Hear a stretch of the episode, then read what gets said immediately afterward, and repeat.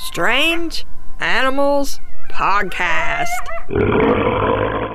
Welcome to Strange Animals Podcast. I'm your host, Kate Shaw. This week we have a suggestion from Eva, who wanted to learn about volcano rabbits. What are volcano rabbits? Do they shoot lava at their enemies? Let's find out.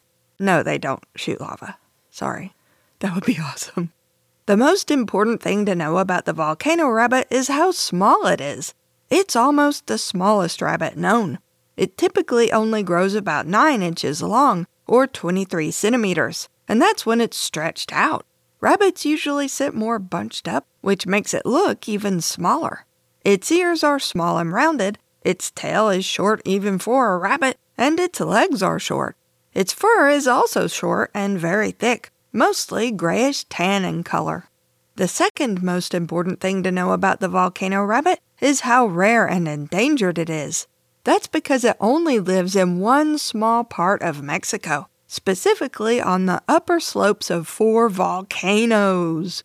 Because people also live in this area, which isn't far from Mexico City, the rabbit's natural range is fragmented by human made obstacles like highways that are dangerous for it to cross, along with habitat destruction from logging, livestock grazing, and the building of new houses.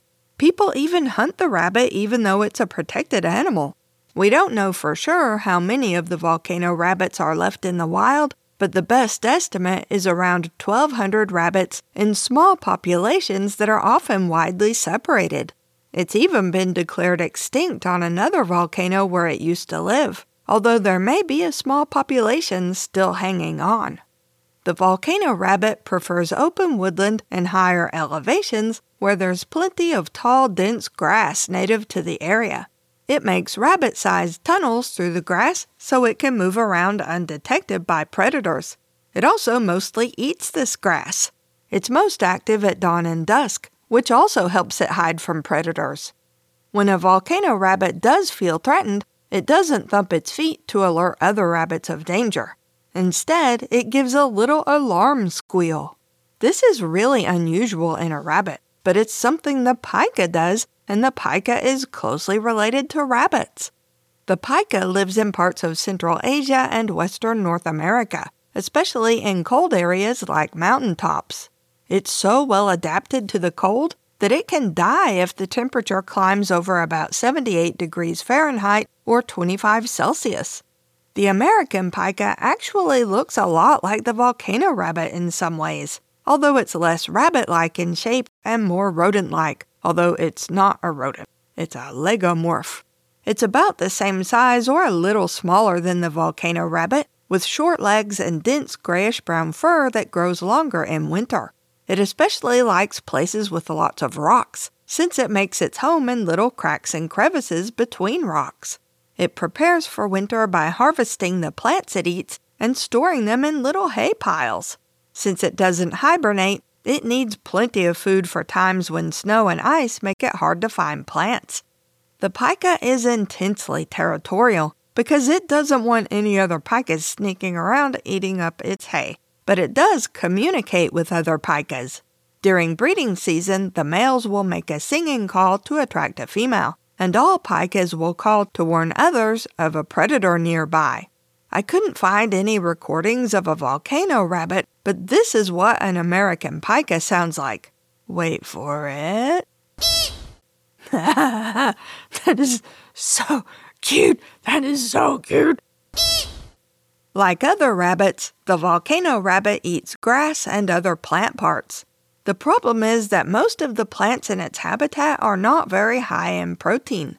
The more fragmented its habitat is, the harder it is for the rabbits to find enough food to survive, much less to also reproduce.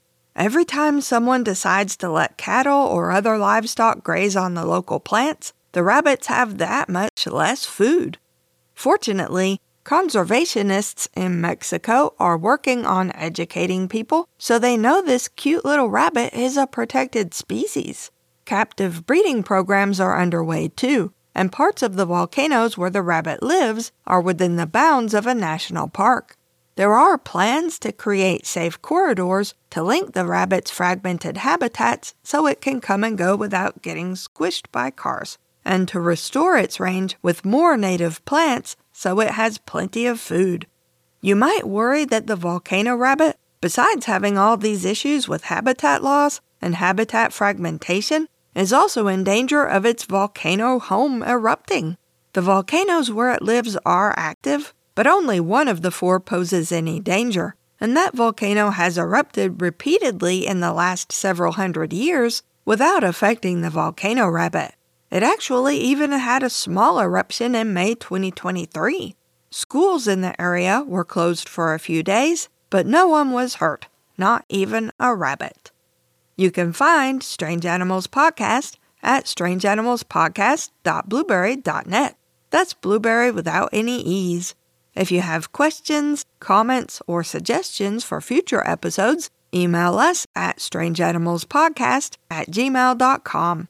We also have a Patreon at patreon.com slash strangeanimalspodcast if you'd like to support us for as little as $1 a month and get monthly bonus episodes. Thanks for listening. It makes rabbit sized tunnels through the grass so it can move around undetected by predators. It also mostly eats this grass. That's convenient. That's like if the sidewalk was made out of bread. And if you got hungry, you could just stop and eat some of the sidewalk. Only personally, I prefer my bread to be fresher than that.